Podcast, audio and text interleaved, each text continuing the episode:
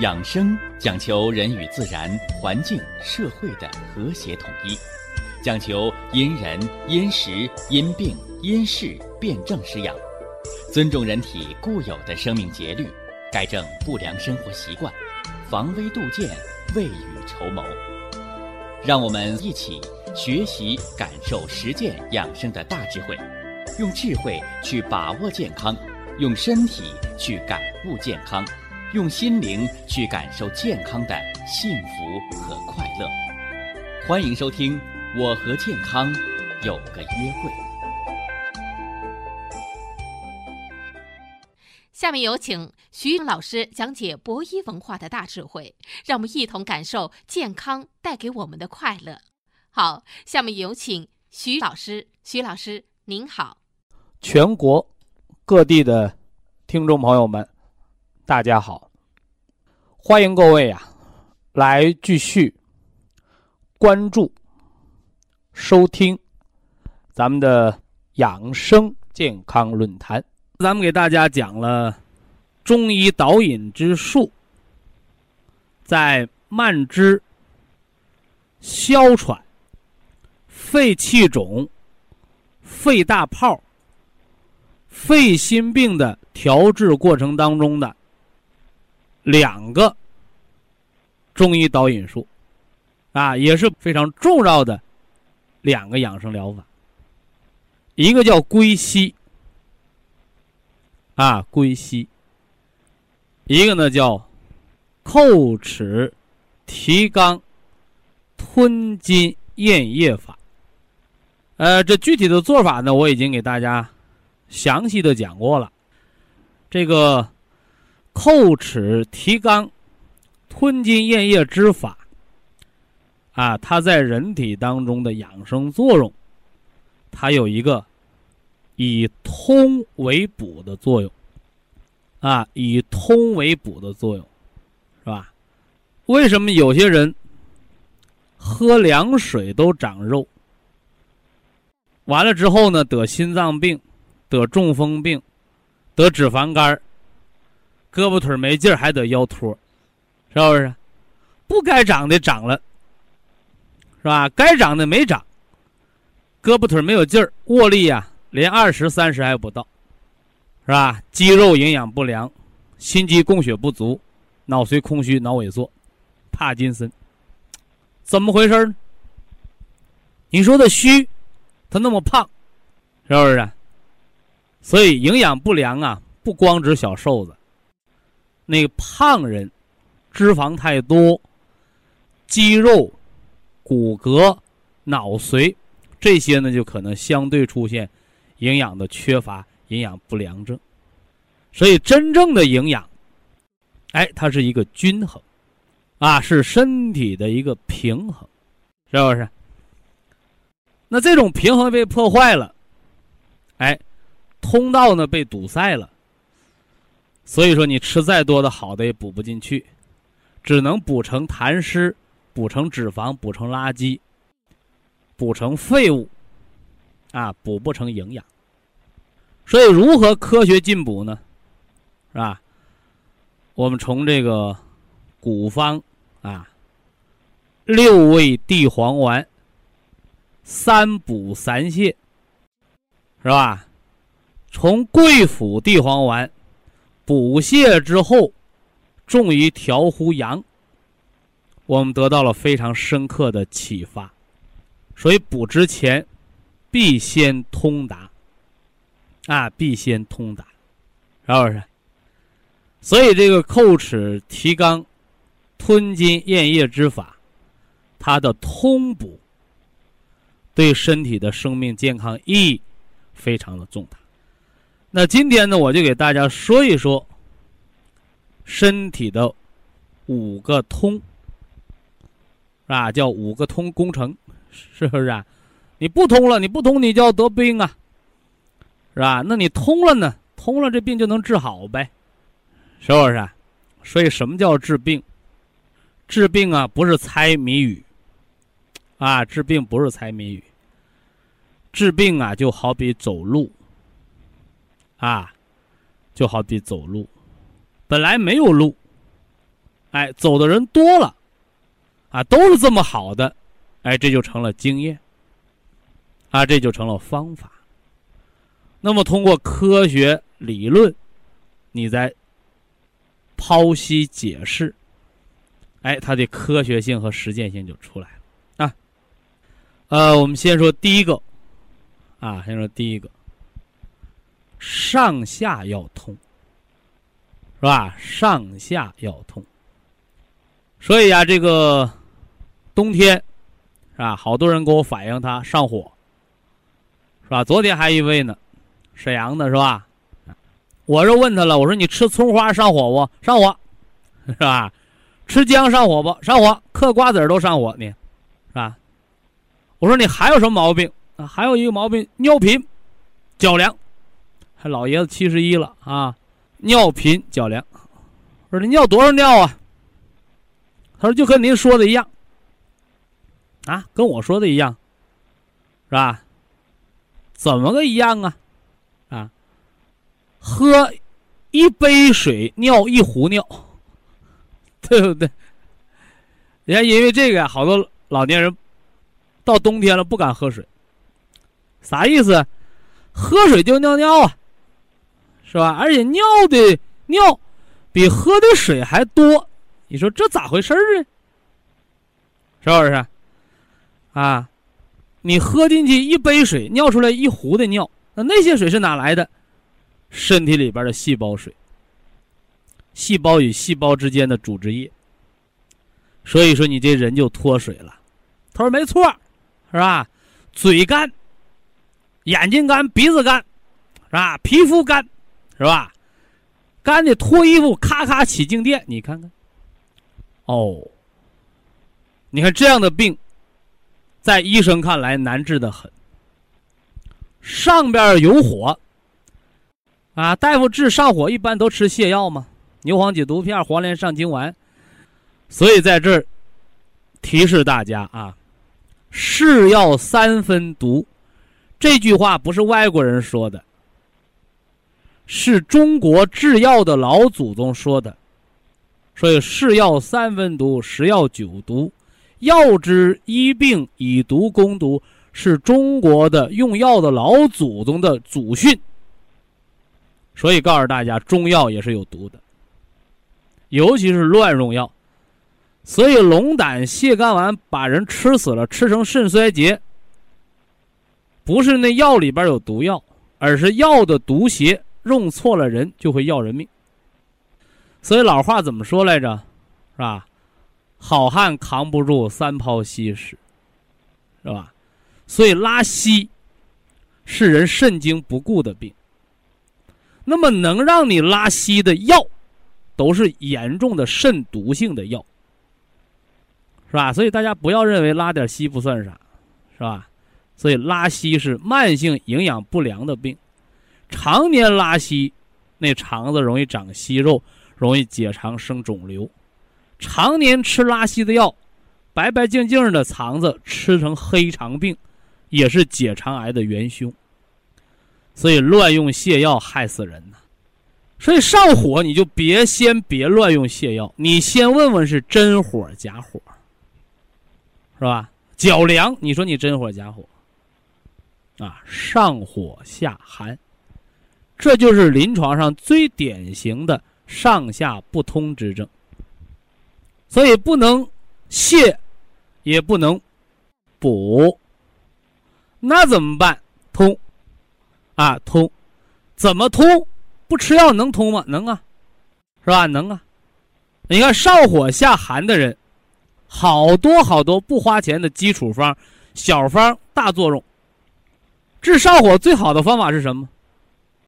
上面有火，你把下面弄热了。上面的火不就没了吗？所以治上火最好的办法是除下焦之寒。怎么除寒？治上火最好的办法，哎，用热水加盐来泡脚。热水加盐来泡脚，啊，你说我还有脚的寒凉，那得你再加上点姜。姜是驱下焦的寒。有人说不行，吃姜都上火。吃姜都上火的是傻瓜，是不是？吃姜都上火的是冤假错案。为什么？因为姜不往上走，往下走。啊，谁说的？李时珍说的。《本草纲目》里写：“姜，呕家之圣药，治一切的呕吐、恶逆。”它是往下走的。所以这姜治风湿是最好的药。为什么呢？它暖下焦，它不往上走，是吧？那你把它搁外边呢？一泡脚，它不但把风寒散下去，还能把体内的凉汗发出来。你看这东西好不好？是不是？啊，所以那句话怎么说？一天三片姜啊，不劳医生啊开药方。对呀，好多人一听，哎呀，这个好，天天嚼姜吃，谁教你的？啊，把嘴呢辣的麻酥酥，你何苦呢？没必要啊，就是炒菜放点姜粉，煲汤放点姜片儿，是不是？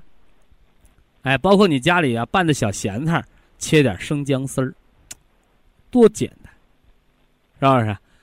所以现在呢，有些家长说：“哎，我们家孩子嘴可灵了，他就不吃那姜。”那你就等给孩子治胃病吧，是不是？啊，所以常吃姜的人，不得浅表性胃炎。因为姜这里边有挥发油，哎，这姜的挥发油，姜里边的这些活性素，它是活性最好的，所以叫生姜，也叫鲜姜。所以听到这儿，大家可能明白了，为什么开胃汤它不能生产来卖？因为只要包装完了，这个姜就不新鲜了。是吧？所以你自己做的开胃汤，如果是一百分的话，那有人仿着我的方子把开胃汤包装完了，做成糖浆了，那个只能打十分，因为那里边的姜没有活性了。所以现在好多人出主意啊，你这么多保健品，消费量最大的你知道什么吗？我说我知道啊，是不是啊？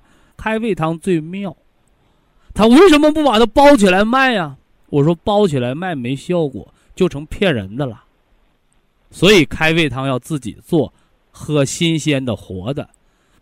所以养生要讲良心，啊，不要忘为了赚钱，你钱是赚到了，没了效果，你毁了是一辈子的名声。哎，所以开胃汤买不着怎么办？自己做，自己做，是不是？哎，所以。第一个通叫上下之通。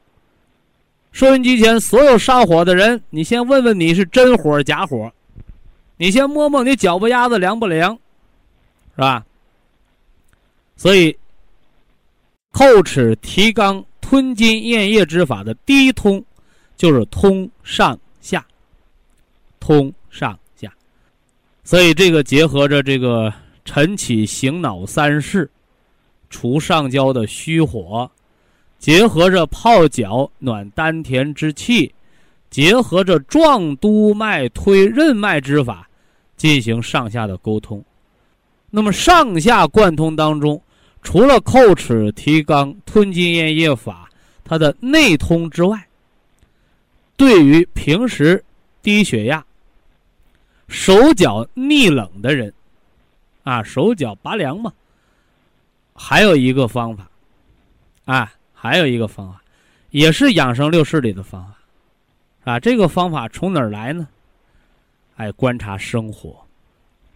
哎，你到这个农家去，啊，村里，啊，养鸡养鹅的，是不是？啊你到养鸡场看不着啊，养鸡场的鸡，它都是天天蹲小号，关紧闭的啊，它吃不着虫子。也淋不着风雨，是吧？那是病态的东西啊，病态的东西容易得抑郁症的啊。哎，你看到村里边，哎呦，特别到那个长院，啊，打完长那个长院，啊，你别看盖了一层的小雪，是吧？那雪底下可能还有这个什么这个豆子呀，呃，米呀，这个草籽儿这些粮食，啊，那小鸡儿一放到长院，好了，刨啊，是不是啊？哎，中国人。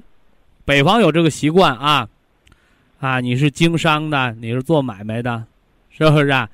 哎，过年是吧？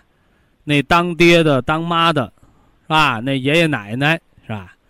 哎，把那鸡爪子就叨给儿女，啊，说明年呢多捞点钱，对不对？哎，把那鸡头啊就叨给什么呢？啊，家里当官的，是吧？明年当个大官啊，或者给孩子吃，是不是？哎，这都是民间的一些这个美好的期盼。别跑题儿啊，冬天是吧？小鸡儿刨啊，是吧？那个老母猪，那猪就是搁鼻子拱，是吧？这是吃东西。小鸡儿能刨，它就能吃，是吧？你刨不出来，你吃什么？是吧？哎，它它它地有雪呀，它也不能老吃啊。它歇歇着的时候，它就冻脚了。所以说，你再看呢，哎，说那小鸡儿怎么都剩一条腿了？哎呦，啊，原来那只腿呢都藏到那个毛里去了。哎，你看过一会儿，哎。那条腿拿下来了，另一条腿又藏起来了，所以古人就根据这个自然现象说这是干什么呢？两条腿不用，一条腿站着，这这挺挺好玩哈。哦，后来经过实践，得出养生之法，叫金鸡独立式。记住啊，金鸡独立式跟谁学的？跟小鸡儿学的。什么时候学的？不是夏天，是冬天学的。所以手脚寒凉。你脚凉的时候你怎么办？金鸡独立。特别是大雪天，你等公交车，是吧？一条腿抬起来，是吧？把哪条腿抬起来？哪条腿凉抬起来？抬个五七八分钟之后，你发现抬起这条腿就热了，就热了。完了，你把这个再放下，把那条腿凉的再抬起来，啊，再抬起来。这个法儿还治什么？这个法还治静脉曲张，还治静脉曲张，但是一定要注意，金鸡独立不是你立的时间越长越好。金鸡独立是根据后来我们对生理学、对组织学，是吧？对人的血液动力学进行研究之后，发现了这里边的奥秘。啊，发现这里边的奥秘，是吧？就像我们养两个儿子，是吧？我们老会比，啊，老会比，是不是？就像我们同学之间，十年、二十年之后，一个班的同学之间也会经常比较，啊，这个有出息了，那个没出息，他都会比。所以这个比较它是潜在性的，你不想比，它也摆在那儿是不是？所以中国老百姓经常说，十个手指头伸出来不一边长呢。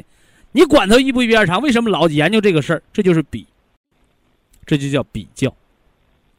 所以金鸡独立是当你一只脚离地的时候，你一只脚离地的时候，你的心脏、你的大脑、你的神经、你的全身血液循环系统，它还是按着你站在地下的那只脚的承受力量来给全身供血的。所以呀。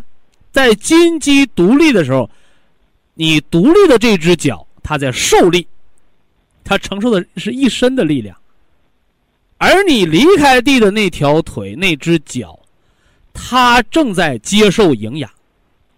接受什么样的营养？它正在接受你那只正在立在地上承受一身分量的腿的营养。所以做一个简单的对比啊，做一简单的对比，一只脚站在地上承受一身的分量，给大脑神经就要求应该是两条腿的供血，两条腿的供血，而在他承受两条腿供血的时候，另外一条腿闲着，他没有承受这个力量，他也享受的是两条腿的供血。那么，它的血液灌注量应该是你平时的多少倍？四倍，四倍。啊，我不知道这个算数，大家能不能明白啊？啊，能不能明白？给大家简单的换算一下，啊，给大家简单换算一下。是吧？说啊，我有两个孩子，我买了两根冰棍儿，我买了两根冰棍儿，本打算是给每个孩子一根儿，结果回家之后呢，啊，一个孩子没放学，那这两根呢就都给老大了，哈，就都给老大了，老大吃了几根儿？老大就吃了两根儿，是不是啊？那么等老二回来一看，哟，哥哥吃了两根冰棍那我也要啊！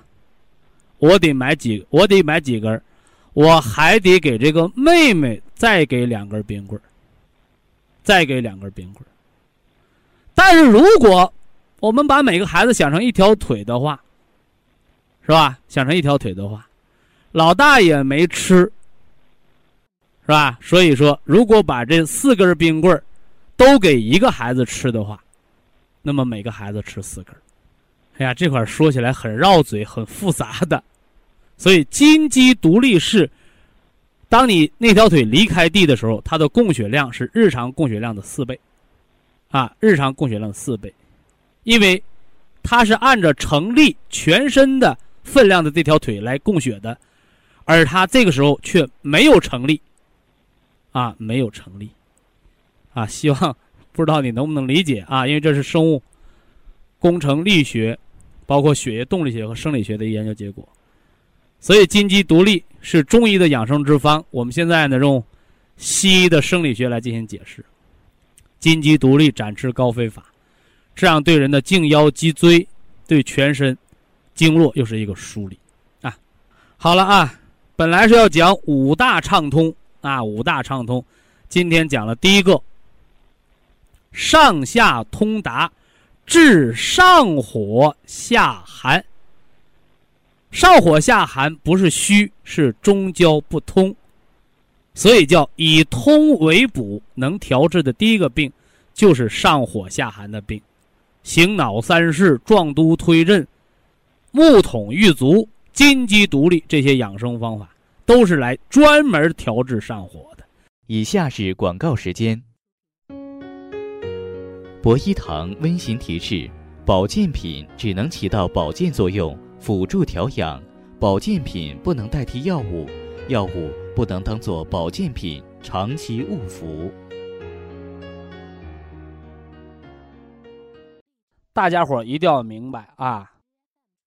天底下。没有包治百病的神药，啊，更没有长生不老的保健品。真正的带给人们的健康和长寿，其实啊，就是我们平平常常的吃饭、睡觉、走路，快快乐乐的生活。那么，告诉大家。不管保健品发展到什么阶段，是吧？在美国，在欧洲，是吧？保健品已经非常的先进了，是不是啊？甚至呢，在西方发达国家，吃保健品已经快成了家常便饭了。那么，我告诉您。同样，在这些发达国家，高血压病、糖尿病、风湿骨关节病、恶性的肿瘤、中风病，发病率依然是居高不下的。保健品，它并不是慢性疾病的终结者。所以啊，我们不要啊，把希望完全的寄托在保健品上。那么，什么才是健康的法宝啊？健康还得靠我们自己，健康还得靠科学有效的养生文化、养生方法。所以我说呀。如果把我们的健康啊比作一百分的话，那我来告诉大家，正确的心态、科学的养生文化知识学习占五十分，而后呢，吃保健品、吃药合到一块儿占二十五分。那还剩下二十五分呢？哦，那叫改错啊，那叫改错。所以希望呢，大家要明白这里边孰轻孰重。那么你明白了这里边的轻重关系，你也就知道了为什么我们十几年来我们一直在强调。要让我们广大的听众朋友把健康把握在自己的手里，是吧？什么叫自己的手里？哎，这句话就告诉你，是你自己来造病，还是造健康？是你自己个儿的心情，是你自己个儿的起居饮食。是你自己个儿吃不吃保健品，都是你自己个儿说了算。尤其是现在正值啊慢性疾病复发加重的季节，好多人为此住了院，啊，也有人为此丢了性命，啊，也有人为此得到警告了，哦，开始吃保健品了。那么，都希望大家把这个养生保健，把吃保健品这个事儿啊，不要当成什么呢？杀鸡害猴，是不是啊？哦，别人得病了，是吧？别人重病发作要了命了，哦，你害怕了，你开始吃保健品，不是的，它一定是要化作。哎，我们生活当中的一个必修课，一个部分，是我们关爱生命、珍惜健康的很重要的一个必修课。那今天呢，我就给大家从长计议，是不是啊？哎，今天呢，咱们就给大家伙来说一说，是吧？这两大法宝。也是绿色综合养生疗法的两大基础，是吧？说说这元气和五脏它的养护的重点。什么叫冬啊？啊，冬三月，此谓封藏。啊，什么叫封藏？是吧？封藏呢？我们北方朋友比较明确啊。封藏啊，就是大地冰冻，河流结冰，大雪封山，是吧？啊，用那个诗词里如诗如画的画画来说，叫“千里冰封，万里雪飘”，是不是？哎。水冰地彻，哎，这就是寒冷的冬天，啊，那寒冷的冬天，我们应该养什么呢？哎，从养生的经典理论上来说，春夏者养阳，秋冬者养阴，所以冬天呢是来养阴的。我一说养阴。好多朋友就想到了，是不是吃那些滋阴的药，吃什么藕啊、萝卜呀，是吧？山药啊，吃这些滋阴润燥的药，是不是？非也。大家伙一定要明确啊，秋冬者养阴，这个阴字，相当于什么呢？就是收敛、收藏。阳，阳是生命的功能。那么阴呢？阴就是生命的物质。所以呀，冬天养生，秋冬养阴，就是养的人的身体这个体格子。所以冬天呢，什么病最好治啊？贫血。冬天呢，什么病啊？最难治啊？肥胖，是不是啊？哎，因为冬天养阴是养物质，攒家底儿呢。贫血的让你，哎，增加气血生化；身体消瘦的，我让你冬天长分量，是不是？反过来呢，是吧？你说我冬天想减肥，哎，对不起，啊，这个我们不会。冬天养阴，你却要消耗体内的脂肪，是吧？你这不作死吗？啊，背天之道的事儿，咱不能干的。所以养生啊，虽然是人为的调养生息，但是一定不要违背了顺其自然的道理。所以冬季养生是养阴，哎，同时呢，原则叫无扰乎阳。无扰乎阳就是冬天第一甭冻着。第二呢，就是甭补出火来，是不是？哎，这说的是药补。那同样啊，冬天呢不能大幅的运动，因为运动会消耗阳气，是不是？同样啊，冬天呢不能出大汗。冬天呢也不能扎针拔罐、点穴按摩，是吧？这些过度的促进气血运行。这些拔苗助长的工作，冬天是都不能做的。说这也不能做，那也不能做，那到底冬天能做什么呢？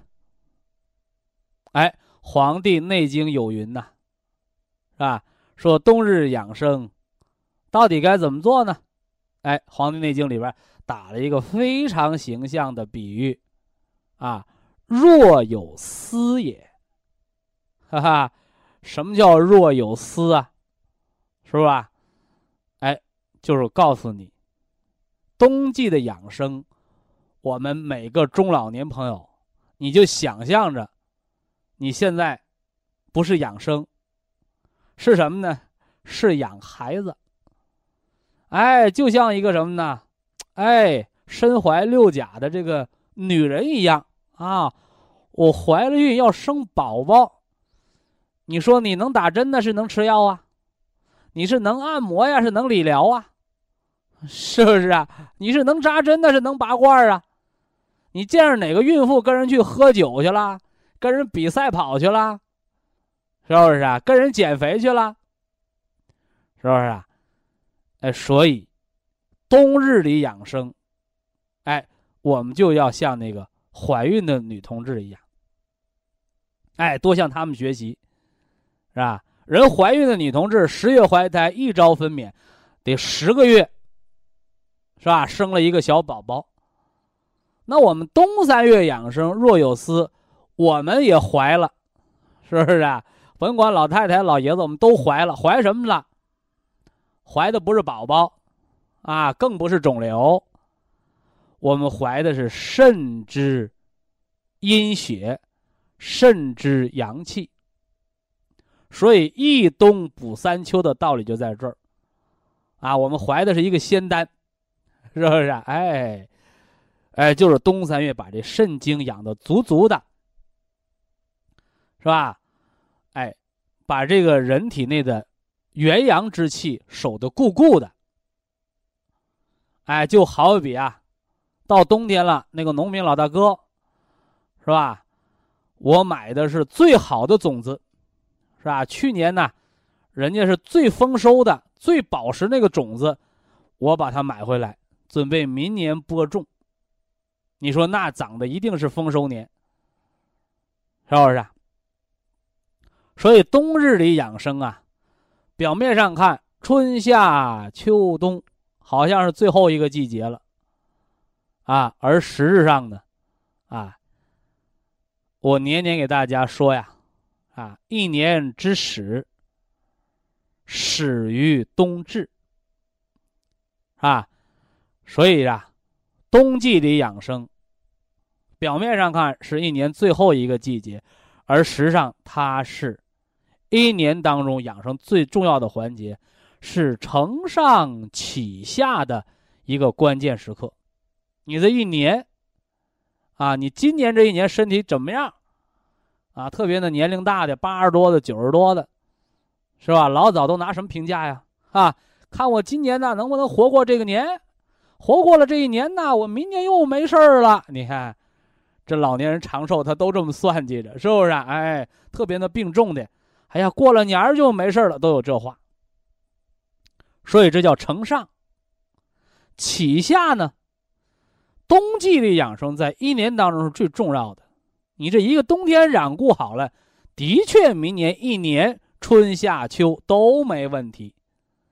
所以它又是一年养生的一个良好的开端。所以呢，大家这句话要写到本上啊。一天之计在于晨，一年之计在于春。养生之始始于冬至，是不是啊？哎，冬至日是你一年养生的一个新的起点，呃，这就是冬三月养生呢需要注意的几个事项啊。再简单的总结总结啊，冬季里养生一定要早点睡觉，晚点起床。那这早和晚，谁做参考啊？不是你们家那个座钟手表，更不是电视那新闻联播。这个起居有常，这个规律看谁？就看那日头爷。早晨太阳出来早，你就早点起，是吧？晚上太阳落得早，四点半五点天就黑了，太阳落山了。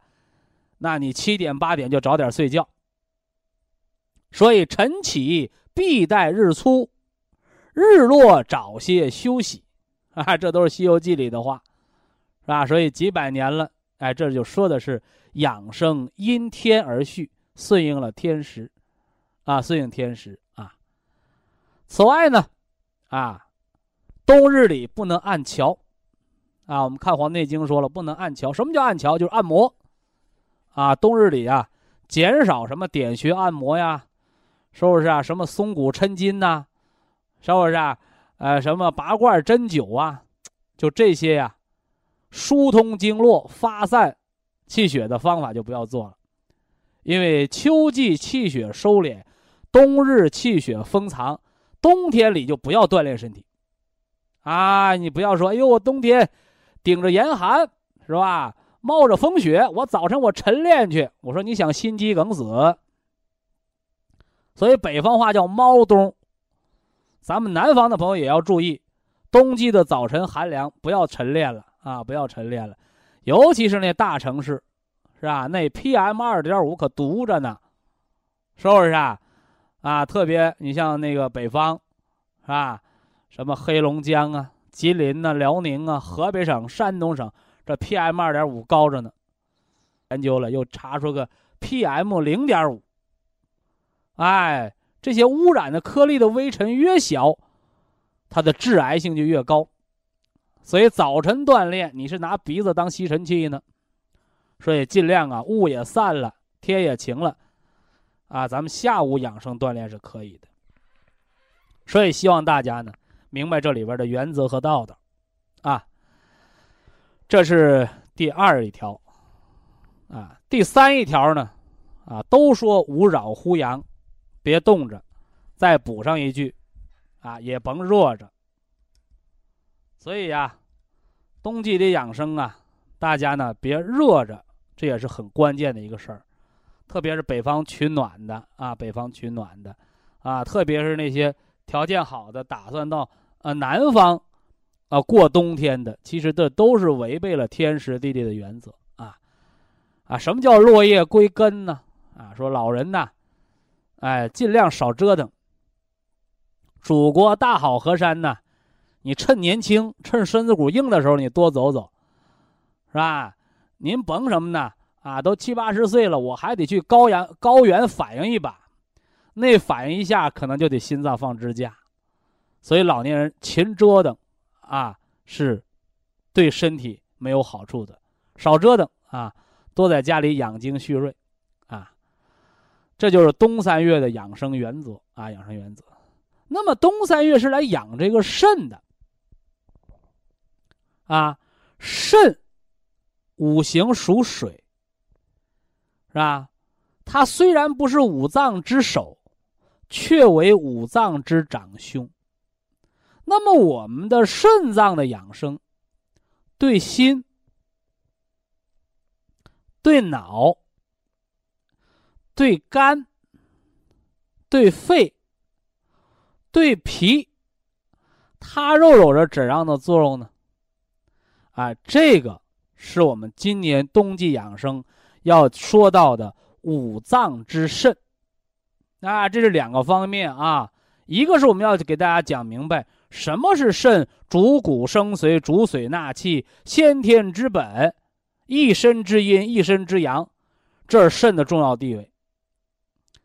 这是五脏。当中的肾脏，另外还要说的是五脏之肾，什么意思？就是五脏当中，心肝脾肺，他们当中也有肾的影子，是不是？啊？肾主骨生髓，是吧？那小孩为什么老感冒啊？啊，我们说他肺的免疫力不好，那不但老感冒，怎么还尿床啊？你看，哎，就告诉你，不但这孩子肺不好。而且他的肾还出了问题了，肾精亏，他就尿床。所以肺里边蕴含着肾脏的行水利尿、一身之阴阳的关键。所以呀，我们讲了五脏阴阳可以各家陪顾，而肾它掌管着一身之阴、一身之阳，它是个大总管。所以说呀，当你五脏调节没有效果的时候，这个根源就落到了肾上，所以大家呢一定要明确肾经培固对五脏阴阳调整的作用。这里边的知识呢是很重要的。虚则补其子，啊，虚则补其母，实则泻其子。所以老年哮喘病好不了的，你光治肺没有用，一定要补一补他的儿子，把肾精养足了才好。啊，所以呀。小孩的肺病你要健脾，是吧？所以这孩子出不出息，就看爹妈教育成什么样；这老人晚年幸不幸福，就看儿女们出息成什么样。所以养生当中，中国的传统文化养生当中，透露的也是中国社会的伦理道德，是吧？所以呀，中国文化、中医文化它是相得益彰的。那么至于吃什么食物补肾？做什么操就固肾，这个大家不要偏听偏信，啊，不要偏听偏信，是吧？啊，说我养生我就得吃黑豆，那老早以前那黑豆都是农村给牲口吃的，是不是？当饲料吃的。现在好了，大家都咔咔咔开始吃这个，呃，给马吃的饲料来补肾，这个都是谬误，都是被一些所谓的专家给忽悠邪了。所以养生啊，一定是权衡利弊，是不是啊？一定是权衡利弊，一定是辩证分析。天底下没有一样仙丹就能除了病的，一定是辩证施养，文化先行。所以冬季里养生有很多有趣的事儿，希望我们日后的节目当中来共同的分享感受。好了，不多说，下来时间呢，我们就来接听电话，给大家解决。冬三月养生的疑难困惑，非常感谢徐正邦老师的精彩讲解。听众朋友们，我们店内的服务热线零五幺二六七五七六七三七和零五幺二六七五七六七三六已经全线为您开通，随时欢迎您的垂询与拨打。客服微信号二八二六七九一四九零。微信公众号搜索“苏州博一堂健康管理中心”。下面有请打通热线的朋友，这位朋友您好，您好啊，哎，徐老师你好，请讲。哎，今天与你通话很高兴，先感谢博一堂的老师和导播给我这次与你讲话的机会。您是哪里听众？我是山东潍坊的新听众。哦，我想说你的听听你题啊，哎，我和老伴还有孩子的问题，我先说老伴的问题吧。我老伴今年是六十五岁，在今年四月份查体的时候啊，查出那个尿蛋白高，五月份又复查了一次，还是高，就住院了，确诊为那个是肾小球肾炎。哎，就等你说这句话。哎，在医院那个呃住了一个月，前面那个蛋说那个叫白化验单，后面说那才叫病，啊，才叫原呃那个。就那个下降就出院，出院以后呢，就那个在家用了这中药调治，在调治这个中呢，就听到那个呃你博一堂呃这个讲座，我们就去了那个嗯那个博一堂，在那个博一堂老师的细心和指导下呢，就调了三个月。这三个月呢，那个病情有所好转，尿蛋白呢也逐步下降。现在的情况是呢，就十四小说明了一个道理：肾炎不是抗生素、杀菌药、消炎药能给消好的，嗯。是要把他的肾精补足、元气补足、滋养，让你自己个儿给自己个儿把肾脏修理过来，这么个过程，哦恢复自愈能力，明白吗？啊啊啊！住院治不好的，住院就是消炎药给你顶过去了啊。是现在那个呃呃，通过这三个月的呃这调治吧，呃，我说现在的情况，你看下一步如何调吧？嗯，嗯、他说二十四小时那个尿蛋白定量是八百六十五毫克，嗯，蛋白定量是二百二十毫克，尿微量蛋白白蛋白是二百零二毫克。这些数字儿你有空跟大夫说去，我不听，啊，我就听这人怎么样。现在他主要呃呃身上还没很大的变化，就是那个从那个腰门下面到那个腰胯这一一部分有酸疼感、怕冷。再就是那个舌苔啊很厚，像那个呃上面有一层白霜。这个人多大年纪？今年六十五岁，六十五岁。这哎肾炎在家怎么得的？嗯，可能是一个是受凉，他去不是游泳嘛，一个凉一个累，寒凉劳累生肾炎。对，你打青霉素、抗生素，哪个管凉？它只能更凉；哪个哎能除累？它只能更累。避免寒凉劳累是防治肾炎的关键啊、嗯嗯哎啊，有没有那个眼泡浮肿啊、下肢浮肿啊这些？啊，一开始的时候就是那个脚踝骨那一段肿，现在没事了。肿浑身都肿都消了，现在呃，不是浑身肿，就是那个脚踝骨那个地方足踝的肿消没消？消了，现在现在早上睡觉起来眼皮肿不肿呃不肿啊？那你就叫好了啊。哦。他呃这样的话，你就是说下一步的如何调？你给能再听出来现在下一步哪块难受啊？就是腰部不舒服啊。腰冷啊，还是腰疼啊？呃，腰呃疼也冷腰带磁疗脚垫儿，烤腹啊，八带了吃了卦台是吧？啊完了，给他吃那个黑的是准定得吃了，黑的得吃两包。黑的两包但现在就不知道你你是累的肝肝血不足了，你还是脾。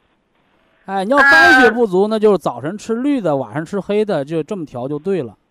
啊呃晚上是黑的是身上吧？没有湿疹是吧？没有啊，那就早晨吃绿的，晚上吃黑的。啊，晚上黑的，哎，就这么吃就成。呃几几粒儿几粒儿两包，啊两包哎两包，参草颗粒啊，成包吃的，不能成粒儿啊。啊那个绿的呢？啊，绿的也也是早晨两包啊。啊啊嗯，那个保元汤还喝吧？那不是能不能的事儿啊，不是那个不怎么喝啊？这下一步那是一定要啊。啊怎么喝三天一锅吗，啊三天一锅呀。啊啊，还是三天一锅。三天喝一锅，一锅保元汤一天喝完，啊，喝保元汤见了效果，喝的面色红润了，嗯哎，喝的浑身有劲儿了，嗯，喝的上厕所尿尿都能哗哗响了，就嗯可以减到七天，也就是一个礼拜，隔一个礼拜喝一锅的状态了呗。啊啊哎，元气补出效果了，就可以小六补了呗，就这么过程呗。啊啊！他那个复吸那个胶片还吃吗？那、你有没有毒啊？没有毒，你吃硒干什么？哦，硒是排毒的，啊尿酸高、血肌酐高、尿素氮高，有毒素垃圾，我们吃个三粒、两粒的量排毒呗。啊，他没多那个那排毒呗。啊，那一项都还没有。那不高就不排毒啊。啊啊啊啊！你吃西药多的也吃西酵母咀嚼片来排毒啊。啊啊啊啊哎，啊！他这个就这样贴就行。那就可以了。哦，好嗯，那我再是说，先说说那个孩子的问题吧。嗯嗯嗯，那个我的外孙呢是七岁，他呢就是体质有点弱，就是经常的感冒咳嗽，嗯，就是反正针也没少打，药也没少吃，就是现在呃，每一个月是你体质弱的原因。啊，他就是那每一个月的都谁说针打多了、药吃多了身体变壮了？没有，啊哎，都是越打那针越虚，越吃药越弱。啊，他这个怎么去调一下呢？你没告诉我他为什么会这样啊？他那个就是，呃孩子是饮食不好啊，还是父母身子骨弱呀？孩子是熬就是夜呀？你还是给晾着了？怎么怎么来的？就是冻着了，哎，受凉，哎，嗯受凉你这么办吧，给孩子平时喝开胃汤，啊，开胃汤，七八岁了，别的保健品甭吃，嗯你就吃个三到四粒儿的最普通型的普参康啊。要是感冒了，给吃个六到八粒儿；不感冒就三到四粒儿。啊，吃个三个月，吃个小半年儿，争取嗯半年不打针，半年不吃药，你这体质不就上来了吗？嗯，是不是啊？你老靠着打针吃药，你的身子骨不就完了吗？是呢嗯，这有时候不是运动嘛，另外，这一运动孩子是你给带着，还是人父母自己带？父母自己带，哎，那你就管不了了。对不对我刚给他嗯，是我刚给他问一下哎，那成，嗯，啊，那就是说说我的问题吧。好，我呢是六十二岁，就是每年就是这个天呃一冷的时候啊，我就偶尔的就是向右侧头晕。没听懂，呃，向右侧头晕是啥意思？就是睡觉晚上好比睡觉吧，躺下的时候向右侧身的时候，那是颈椎病，哦，就是你晃脖子了，他就头晕了。躺着翻床子，躺在床上翻身他都晕，那就椎动脉狭窄，被颈椎给压迫了呗。对对对，是我但到医是你要是院走道儿，你说我走着道儿呢，就往右侧跑偏，那麻烦，那小脑萎缩，他俩不是一个病啊，啊不，是一个病，我到医院去看了，他就就说我是有点颈椎病啊，那那就是颈椎病呗。啊颈椎病那我仲骨碎补就行啊，啊，吃点骨碎补。哎，杜仲补那个。咱就是那个脂蛋白 A 还偏高呢，这个怎么弄？那个容易长斑块儿呗。你啊有没有脂肪肝儿？呃，没有，没脂肪肝儿吃两粒儿，三七银哦杏茶多酚啊。啊啊，两粒就行是吧？这三七什么脂那个，蛋白、低密度、高密度啊，什么胆固醇的、总胆固醇，你这些你不用研究，但你要知道哦这些是啥。血里边的哦油，咱们家炒菜是不是得搁油？对对对，炒菜为什么搁油？防止糊锅。嗯，哎，另外补营养。你炒菜不搁油，你干炒那糊锅了，对不对？对对对，人的血管里必须有油，为什么？有能量。你有油了，你不怕冻。你有油的时候，你不吃饭，你还能可地跑，它有能量。你反过来你没油，你看我们老讲这个高脂血症，高脂血症，有人得低脂血症的，癌症晚期放化疗的人叫低脂血症，啥意思呢？嗯人都皮包骨头了，血管没油了，到医院给打脂肪乳让它活着，那不就把油水靠干了吗？对，所以人必须得有油，有油才能活着。但是这油高了，它就糊到血管上堵血管；这油要低了，人就没有能量储备，一饿就头晕了，人就瘦的皮包骨头营养不良了。嗯，所以这就是脂肪的作用，有它必须得有，没它还不行，有多了哦还添祸端，你这不就这么回事儿吗？哦，哎，现在我再问一下，我那个高压就是一直上不去，就是在一百一百一这个之间，这是不是也是这个颈椎的影响？那不对呀，那不对啊、低压低压叫心压，你要说我低压老长不上来，哦呃，和颈椎，他俩是一个爹一个妈。哦颈椎病叫肝血不能养大脖筋，明白吧？啊！你低压长不上去，那也叫肝血不足。但你是嗯高压长不上去啊，你不是低压，你高压上不去，哪能说我越掐脖子，完了我越痛快？说哎呀，我给我掐脖子，不掐脖子喘不过来气儿，没那个。嗯你颈椎它是卡压，只能越憋越高，它不带越憋越低的。哦把哦河流给它截了，你的水是不是越憋越高？你能不说把河憋上，完了水憋没了？那只是下游憋没了，不能上游憋没了。你那个高压长不上去叫阳虚，阳虚肾阳虚，哦，容易脑容易脑供血不足，容易脑萎缩啊。啊哎，高压是脑压，低压是心压，哦嗯，这是肾不足的问题。肾精不足，不能劳累啊，不能哦跳高。哎呀，孩子们玩我也去跳个绳吧，呱唧摔倒了。哦，你人跳上去，血压跳不上去，不就摔倒了吗？我做了个磁共振，他就说我那个双侧侧脑室周围及深部脑白质散在脱髓鞘板和缺血脑。白质脱髓鞘就是脑萎缩。哦，就脑啥？意思？啥意思啊？嗯，呃，说吃鸡蛋，咱们是不是愿意吃新鸡蛋？对，陈鸡蛋咋的了？散黄子了，嗯混变成混蛋了，坏了。人也是这样的，你那脑啊，脑络它得清晰，这人嗯脑健康。你那脑白质脱髓鞘就跟那鸡蛋散黄子似的，变成臭蛋了，脑袋就哦混了，记忆力就不嗯清了。嗯脑白质脱髓鞘、脑袋软化罩啊，这都是脑萎缩的内源性萎缩。哦，外边叫脑回沟变深变瘦了，里边就是脱髓鞘、脑软化灶，内源性嗯脑萎缩。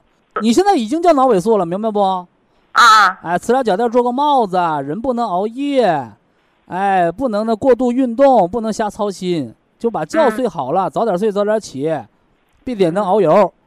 就是睡觉睡不好，做过了。三个月，完了，一查一查脑 CT 或者查核磁，哎，比原来见好了，这能看出来啊。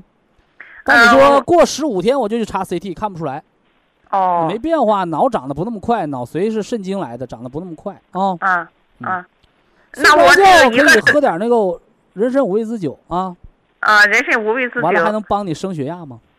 哦，嗯，再一个就是一个是三，嗯呃，一个是人参酒，再一个是人三七那个。参五味子酒，啊，哎，这是一个啊，一个名字，啊完五味子。名字，嗯，啊，五味子酒。哎，啊，你就是低血压加颈椎病，记住这俩病名就行了啊。完了，啊你到博医堂该怎么吃，人就告诉你了。行行行，他们都听的，都听广播，全国全国不管我们听众在听，我们博医堂老师也都在听啊，这才能照方来吃保健品嘛。好了，不多说了，祝您啊，健康谢。谢啊。好，非常感谢徐正邦老师，我们明天同一时间再会。听众朋友们，下面请您记好，苏州博医堂的地址是在人民路一千七百二十六号，服务热线零五幺二六七五七六七三六六七五七六七三七。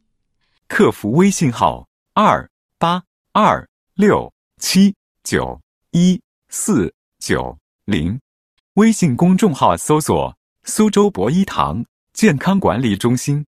好，非常感谢您的收听，我们明天同时间再会。